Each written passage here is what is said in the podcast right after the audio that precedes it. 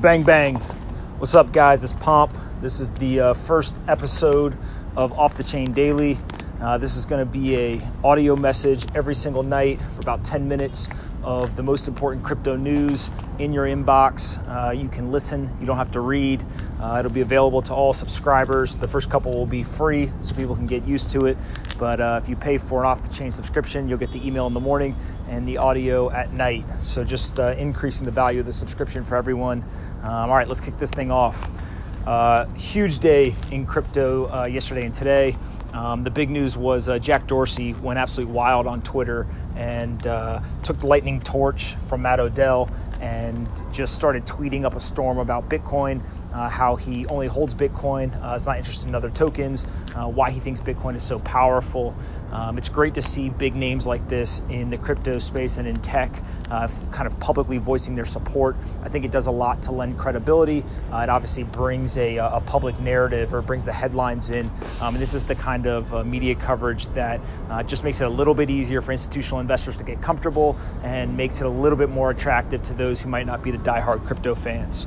Uh, moving on, um, Abra just came out of nowhere. Uh, they launched a tokenized uh, product. They essentially now let you buy stocks and ETFs uh, on the Bitcoin blockchain. Uh, as many of you know, uh, one of my core theses in crypto is that every stock, bond, currency, and commodity will be tokenized in the future.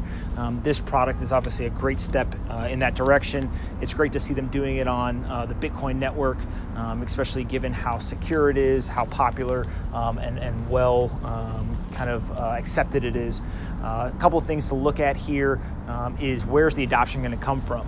You know, how many people are going to do this in the developed world? Uh, Jeff John Roberts from Fortune uh, brought that up today on Twitter. I thought that was a great point. Um, and it's more likely that people who don't have exposure to the public equity markets are going to be attracted to a product like this. Um, so it'll be cool to see how that uh, that plays out. Um, moving along uh, from that, you've got uh, Harbor.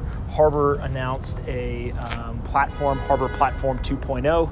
Uh, essentially, what they're allowing you to do is if you have an asset or if you're a company, you can now tokenize it and you can create essentially a whitelist of people who are able to trade um, within a sandbox. So let's say you're a late stage public tech or a private tech company um, like an Uber or um, maybe even like a bird, and you say we don't want to deal with approving every individual trade that goes on from our current shareholders, but we will whitelist a group of investors and will allow them to trade with each other um, as long as they're following the regulatory rules that are written into the code. Um, I think that this is again a, a, great step towards the decentralization um, or the empowerment of uh, asset owners um, in a world where every stock, bond, currency, commodity is digitized. So that that's um, definitely worth paying attention to. Uh, SharesPost, uh, they came out um, and alongside CityBlock Capital, they announced that they're going to do a second token project. So SharesPost, for those that don't know, it's a secondary marketplace. They've got about 50,000 um, are uh, vetted, um, accredited investors. Uh, they previously helped with Blockchain Capital's, um, token sale, uh, and, kind of secondary market liquidity. Um, if you look at CityBlock Capital bringing another tokenized venture fund to the market, uh, again, the more that we can bring these tokenized assets uh, to the forefront, um, I think the more that people will get familiar, they'll be uh, demystified a little bit, and uh, and eventually every single asset um, in the portfolio of institutional and accredited investors is going to be tokenized. Um, the, the, last thing that um, I'll bring up is uh, Coinbase. Uh, Coinbase is now extending uh, the PayPal withdrawals uh, from um, in, in, a bunch of countries. And so the reason why this is important is uh, the more that the crypto infrastructure uh, and ecosystem can interface with the legacy system, we don't have to exclusively provide um, those fiat on and off ramps or provide crypto services uh, to them. But the more that there is kind of continuity um, or integration, uh, the higher the likelihood of adoption. So if somebody is exclusively using PayPal right now to send money back and forth, and now all of a sudden there's an integration in their country with Coinbase, there is the chance or the higher likelihood that they will become a customer of Coinbase.